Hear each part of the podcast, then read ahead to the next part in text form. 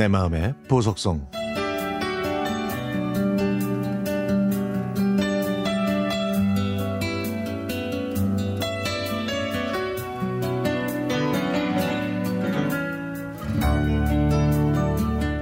15년 전에 저는 대학원을 준비하고 있었습니다.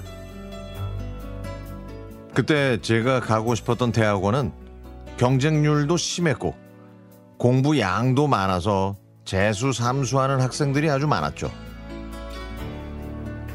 저는 2년 동안 고생한 끝에 대학원에 진학해서 공부를 다 마쳤습니다. 대학원을 졸업하고 취업했지만 제가 꿈꾸던 직장 생활도 아니었고 제가 기대했던 연봉도 아니었습니다. 조직 문화라는 게 어느 회사든 모두 비슷하겠지만 저는 그 회사에 다니는 게 고통스러웠고 스트레스도 많이 받았습니다. 그래도 가정을 생각하면서 하루하루를 참고 보내고 있었죠. 그러다가 택배 일을 하는 친한 선배를 만나서 이런저런 얘기를 나눴습니다. 선배도 공부를 열심히 했는데 우여곡절을 겪고 난 다음에 택배 일을 하고 있다고 하더라고요. 선배는 택배도 좋은 직업이고 소득도 높다고 하면서 저에게 택배 일을 제안하는 것이었습니다.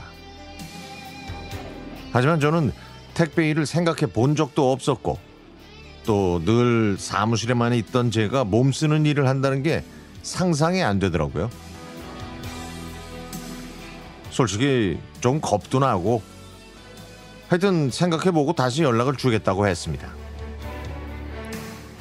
그리고 1년 정도 지나서 제가 더 이상 직장에 못 다니겠다는 생각이 들 즈음 선배의 말이 떠올랐습니다.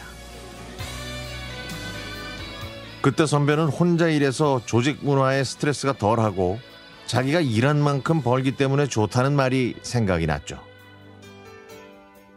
수없이 고민한 끝에 저는 모든 것을 다 내려놓고 택배 일을 하기로 결심했습니다. 그렇게 택배를 시작한 지 벌써 몇 년이 지났네요. 저는 택배 기사로 사는 이 삶이 좋습니다. 처음에는 왠지 모르게 자존심도 상했고 그렇게 많은 공부를 포기한 것에 대한 아쉬움도 있었지만 큰 스트레스를 받고 사는 것보다 그 모든 것을 내려놓고 편하게 사는 것이 훨씬 더 유익하다는 걸 깨달은 후로는 이 선택에 절대 후회는 없습니다. 그렇다고 이 택배 일이 스트레스가 전혀 없는 것도 아닙니다. 날씨에 대한 스트레스가 있고요. 또 고객에 대한 스트레스도 있죠. 아유, 진상 고객도 꽤 있거든요. 하지만 이런 건 그저 가벼운 스트레스에 불과합니다. 심장을 쪼는 듯한 조직 문화에서 받는 스트레스에 비하면 아 정말 아무것도 아닐 수 있거든요. 그래서 지금 제가 하는 이 일에 저는 만족하면서 고맙게 잘 살고 있습니다.